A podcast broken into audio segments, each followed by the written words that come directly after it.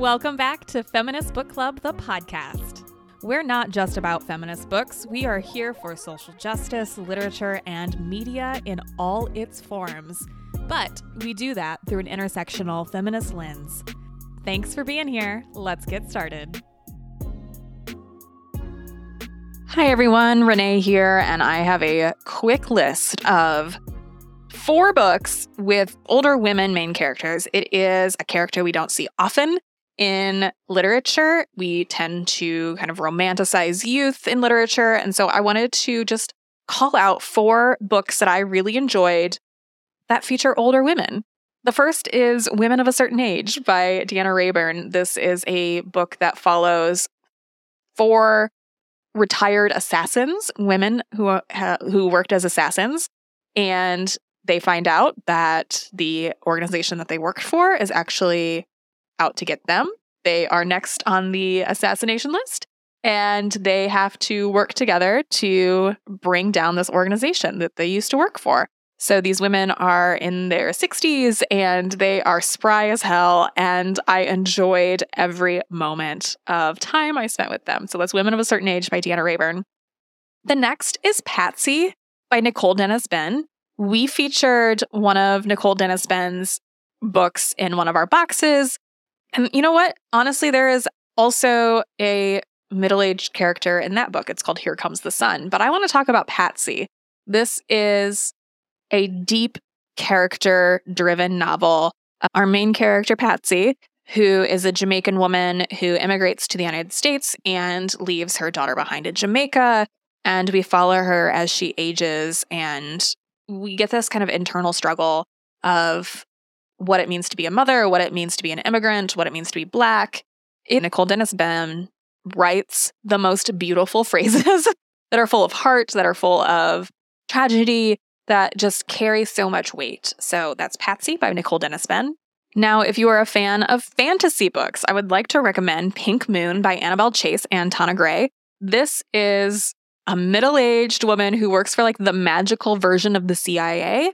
And she has retired, but now that her kids are in college, she goes back. She's being called back into work, even though she doesn't necessarily want to. So she has to figure out a murder mystery that occurred at this gorgeous, famed historical estate in Savannah, and she's being chased by a vampire. It's really lighthearted, it's really fun, and the organization that she works for is called Hex Support, which I love a good pun. So that's Pink Moon by Annabelle Chase. And the last book that I will recommend that features an older main character is Witches by Brenda Lozano, and that is in translation. It is so good. This is a short little novel, but every chapter goes back and forth between a journalist that is interviewing Feliciana and then Feliciana herself. The journalist's name is Zoe. Feliciana was taught to be a healer by her Tia Paloma. And I really appreciate Tia Paloma because she is trans and we get to see how traditional healers are women, and that includes trans women. So I really loved the inclusivity of this novel. Now, are the women at the center of this book witches? Are they just healers? Do they have powers? Do they just have ancient knowledge? That's up to the reader. And I think Zoe, our journalist, is trying to figure that out as well. But ultimately, it doesn't matter. And I think by the end of it, Zoe comes to realize that as well. It just doesn't matter. It doesn't matter if this is magic. It doesn't matter if this is if this is real. At the center, you know, the journalist goes down to Mexico because there's been a murder and she wants to cover it for her newspaper or literary magazine or something. But that's how she runs into Feliciana and learns of Paloma. And there are some parallels in these stories between these two narrators. One thing I will note is you don't realize that there are two narrators. So just know that every other chapter skips. But once you get the rhythm of the book, it goes so fast and it is so good. I just wish I could say more about it, but I think you need to experience it for yourself. So that's Witches by Brenda Lozano, and that's translated from Spanish into English by Heather Cleary.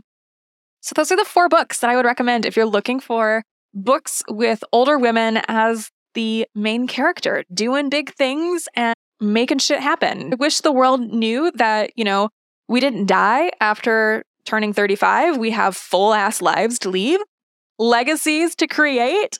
And I'm past that point, and I feel like I'm only scratching the surface on my life and what I meant to do here. So, yeah, more books about older main characters. I want to read about the the mothers, guardians, and crones, the creatrixes of this universe. That's what I'm aching for these days. So if you've got recommendations for older main character women that you want to share with me, my DMs are open. That's the easiest way to get a hold of me is slide into my Instagram DMs. So I hope you enjoy those. All those will be listed in the show notes. Thanks.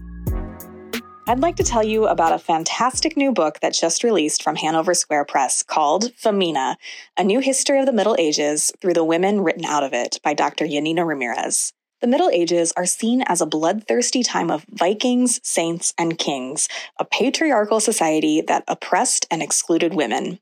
But when we dig a little deeper into the truth, we can see that the Dark Ages were anything but. Oxford and BBC historian Janina Ramirez has uncovered countless influential women's names struck out of historical records, with the word femina annotated beside them.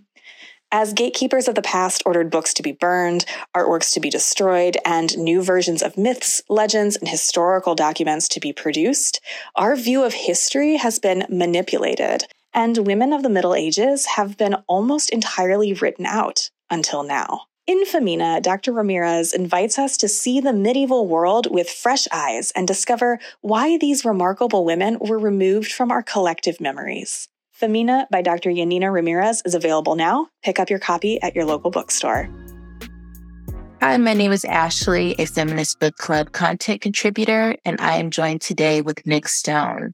She is the author of several novels, including Dear Martin, Dear Justice, and Clear Getaway. She wrote Shuri, a Black Panther novel. She was an author on the books Black Out and White Out, a Spelmanite, she joins us to talk about her novel, Chaos Theory. Nic, thank you for joining us today. Thank you for having me. Actually, I'm excited to be here.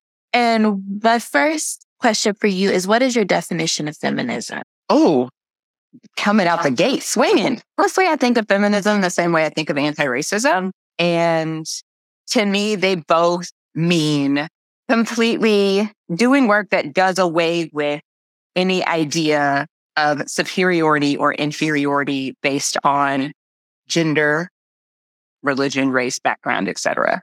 I think they all they all tie together and feminism is is probably my favorite one. Don't tell my co-author of how to be a young anti-racist. but yeah, it's all about leveling the playing field. Simple period. Yeah. And what is chaos theory about? So chaos theory follows two high school seniors who in their senior year, really it's their last semester, their lives kind of collide in ways that neither of them is expecting. And we discover through their story that one of them is living with a diagnosed psychiatric disorder and the other one has a problem that they are not quite ready to admit yet. And those two facts about them create quite a bit of adventure, we'll say, in their lives. At its core, it's about doing away with mental illness stigma. I wrote the book, pulled a lot from my own experiences as a person with a couple of diagnosed psychiatric disorders over the course of the pandemic, just recognizing how many people were suffering, but also uncomfortable with talking about the source of their suffering. And that source a lot of the time was, you know, depression, anxiety, etc. So I really wanted to create a story where it's shown that, you know, people can thrive no matter what they're dealing with. Andy and Shelby are the characters that you speak of.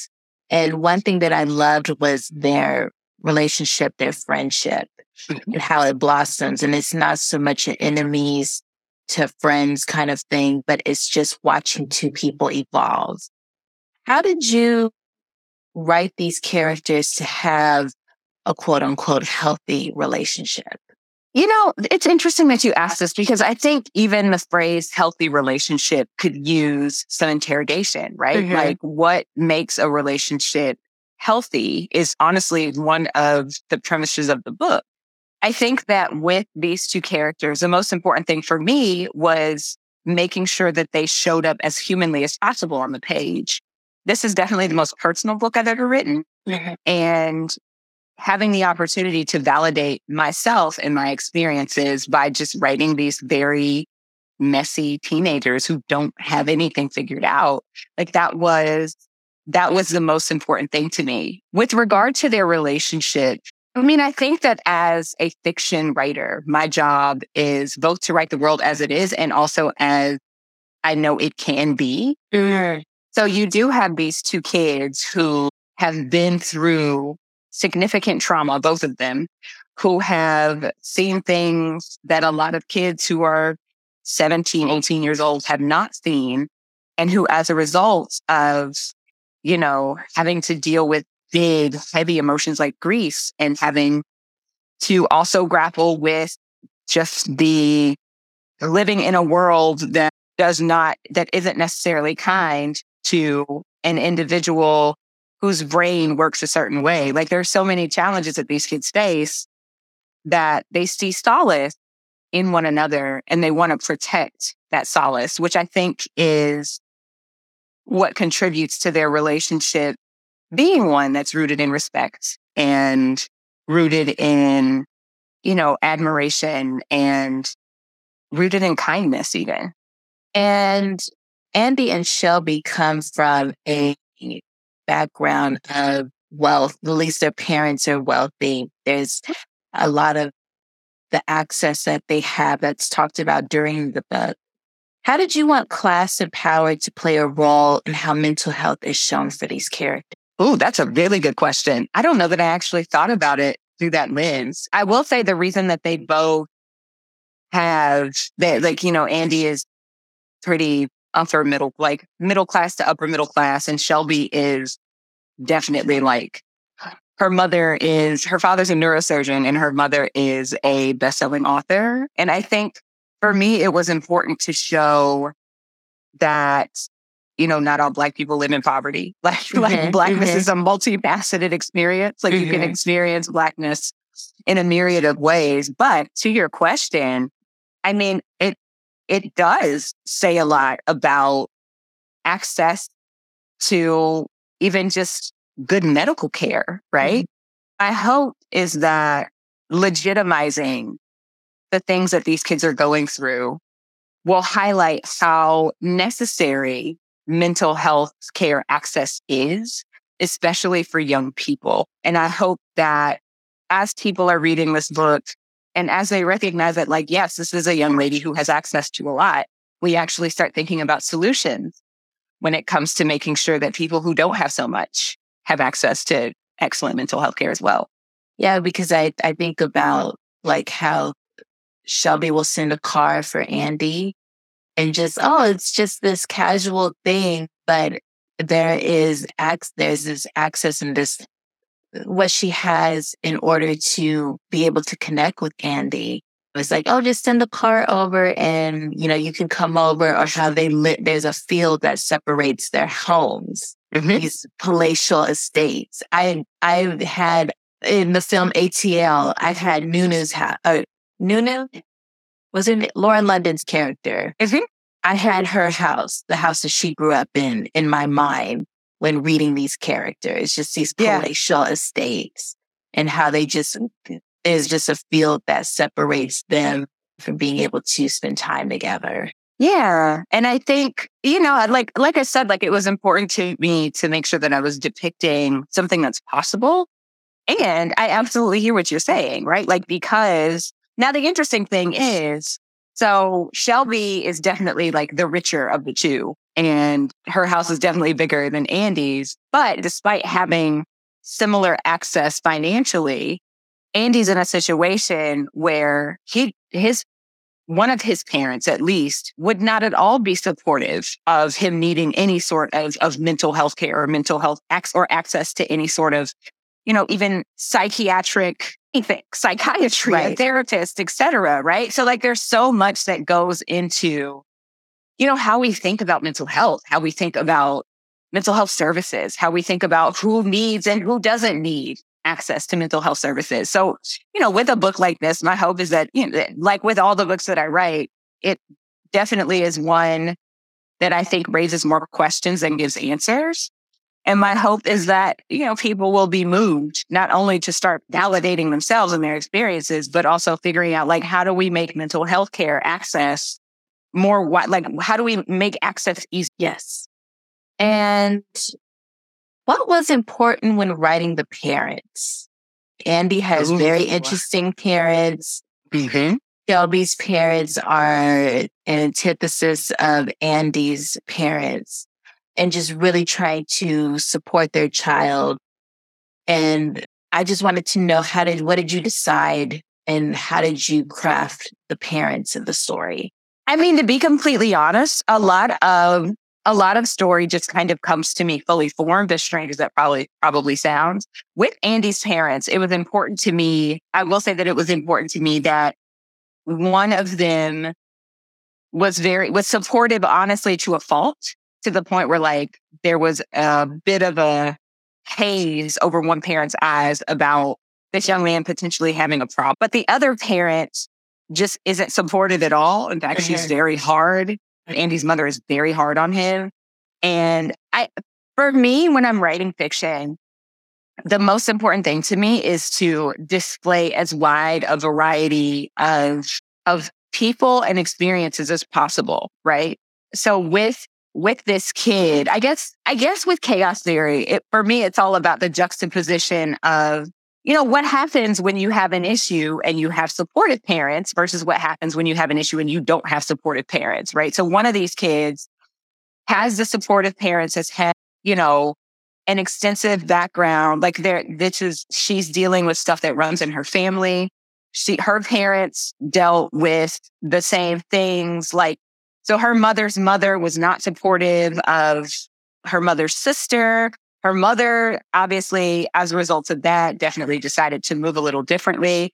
So all of these backgrounds, like all of these pieces of background and all of these experiences have contributed to the way that these people are treating each other. Like regardless of what type of relationship it is, whether it's parent child, whether it's friend friend, the way that we all of our experiences contribute to the way that we interact with and treat one another. So with Andy and Shelby, the contrast for me is all about this is what it looks like when you have supportive parents. And this is how, how it can look when you don't have supportive parents.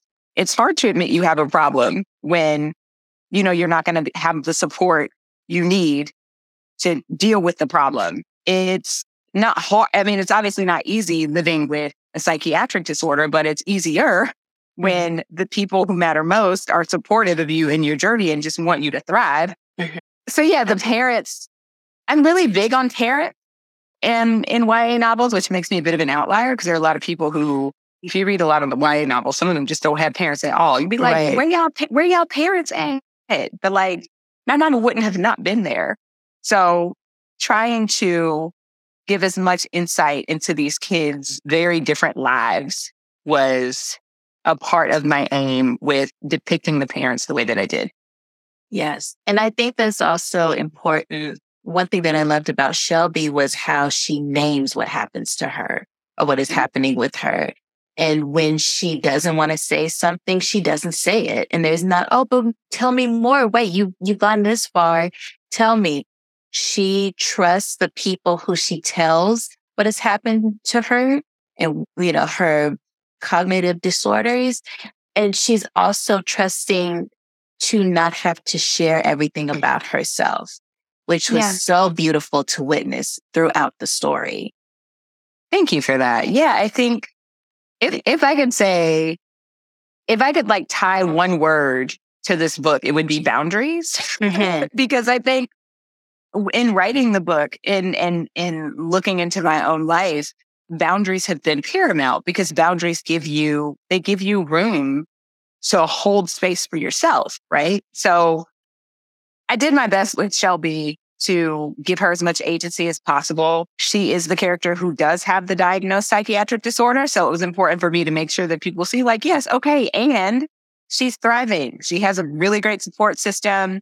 She is doing well in school. And like when she says no, she means no. And that's an okay thing. Yes. I want to say that Lemon Mac Daddy set took me out. I immediately had the image in my mind with uh, with a necklace and some Jesus sandals, those woven sandals at the barbecue. This person does not cook, but they will may bring a deck of cards, and they're definitely bringing their appetite.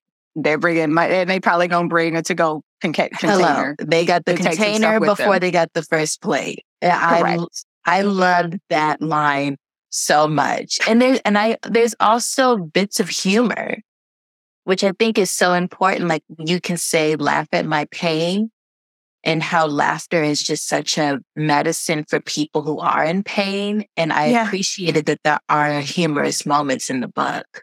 Yeah, definitely. I mean, I look at like, like it's just true. Like even when we're going through awful, painful things, there's still stuff to laugh about, right? Mm-hmm. Like I think about how we frequently try to confine each other to feeling one emotion at a time but that's just not realistic. Like as human beings, like we, I, I'm feeling everything all at once all the time, right? Like there's a thing over here that I'm happy about and also a thing that I'm sad about and they coexist. And I yes. think making sure that people understand that that's totally okay. Like there's nothing wrong with you if you're feeling more than one thing at a time. Like that's a really important thing to me. Like humanizing people. it's like, let's just hold space to be our fully human selves and experience what we experience and try to do minimal harm. And that's it, right? Like, how much love can we have for each other? You're a Spelmanite. I am. What does honoring Spelman College mean to your work? Oh, girl, these questions. Being a Spelmanite to me means just moving through the world excellently. Right. And I think that, and, and that honestly is a little bit broad, but I know what I got from Spelman.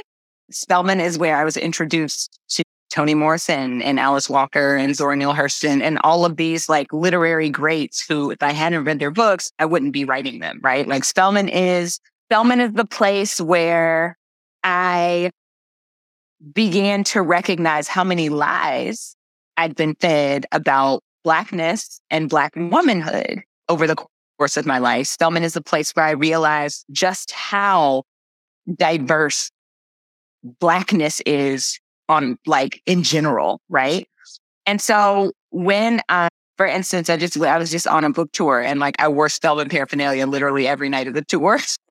and the reason I do that is because I want people to know what my foundation is, right? Yes. So honoring Spelman to me is just continuing to do really great work and then showcasing where I learned the power of doing great work. Like shout out to my mama and daddy and also to Spelman College. I want to talk to you about collaboration because in addition to the books that I mentioned in the introduction, you've also worked with Ibram X. Kendi, who is so prolific and I just would love to know what does collaboration mean to you and how do you show up as yourself when you collaborate?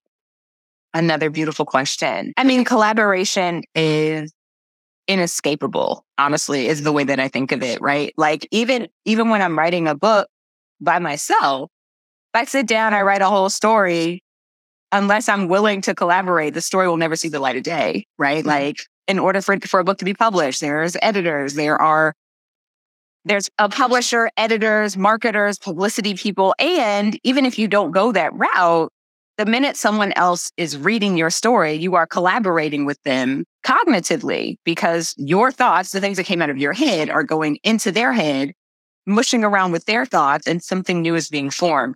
So when I think of collaboration, for me, it's just like, don't resist the inevitable. like make sure I am bringing my best me to it. I think when it comes to what that looks like, like I know my ministry, right? You talked about the collaboration with Dr. Kendi, how to be a young anti-racist. I had so much fun doing that project because I just, I only had to do my part. And my part is voice. My part is narrative. My part is writing things in a way that speaks to young people. Dr. Kendi is like the facts and the dates and the history. And I'm like, okay, now let me put this together in a way that is going to stimulate the mind of somebody who's 12 to 18.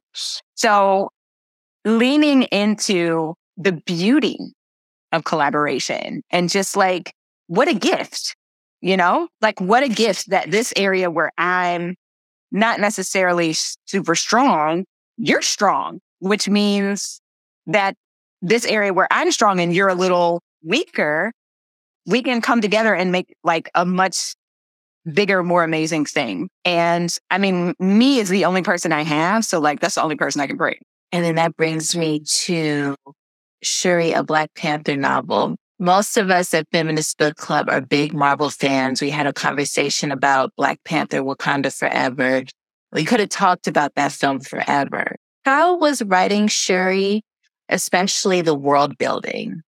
Oh, amazing. It honestly helped me get through the pandemic. Like I spent part of the pandemic in Wakanda mm-hmm. because I was, you know, getting to not only live in the world, but also like help build it up a little bit more, right? So for instance, the third Shuri novel, they take, they go into the Jabari lands, which had never really been described in detail before and which there were no like detailed depictions of it in any of the comics. So we saw in the first film, all we really see of the Jabari lands is this like room that's clearly made of ice and there's an ice throne in it. And there's this big, beautiful man. That man is so fine, uh, who is the ruler of this area, but you don't see anything besides mountains. So getting to go into this other world and describe what else I saw there and to have that become a part of canon was huge for me. And also, there's just something amazing about getting to exist in a space where there's no contending with colonialism. Mm. There's no contending with racism. There's no contending with like any of the things that were brought to the continent of Africa from people who just wanted to strip her of her resources. Like all of that stuff is not, none of that stuff is in Wakanda. I mean, now it is, but like before, and I'm working on these books for kids, like I don't have to put any of that stuff in there. So it was, it was a release and it felt like, it felt like getting to play in my, my own personal paradise. Beautiful. Yes. And for the last question, what bookstore would you like our audience to buy Chaos Theory from? Ooh, man, there are quite a few. It's going to depend on where you are, audience members. Just pick one that's Black owned. Like there are quite a few. My favorite in New Orleans is Baldwin and Company. That's a great one. There's one in. There are actually a few in Atlanta. There's Medu bookstore. There's Brave and Kind bookstore, which is specifically a children's bookstore. There is 44th and 3rd bookstore here in Atlanta. There is the Salt Eaters in, in Los Angeles. There's Mahogany Books and Loyalty Books. Both are in DC. There are quite a few amazing Black owned bookstores that you can get Chaos Theory from. So just Google Black owned bookstore in your area and buy from. And I want to make a correction. The book that I mentioned is not called Clear Getaway. It is called Clean Getaway my chicken scratch handwriting strikes again. I didn't even hear you say clear. And I just want to make that correction. And Nic Stone, thank you for all that you do for young adults. I am a huge young adult novel fan, and I love how you write for young adults. And they're not just kids without bills in their name and don't have the responsibilities that adults do, but that you see them, you write for them, you write for audiences who may not understand them or want to understand them. And chaos theory is just another gem in your, in your writing. Thank you. I appreciate that. And that's it. Thank you. Fabulous. I hope you have an excellent rest of your day. Nail Partners Inc. is a black owned commercial real estate, urban planning, and community engagement firm based in St. Paul, Minnesota. We believe in developing generative results in the community while addressing the pressing challenges facing urban built environments. Our work and belief system is rooted in applied empathy and putting people first. Our approach delivers thoughtful, human centered solutions for clients and cultivates sustainable relationships. We make a conscious effort to hire local residents as community liaisons, staff, and consultants to support engagement in local communities. We hire local talent as interns and have developed an artist in residence program in order to build up young and upcoming professionals within our community.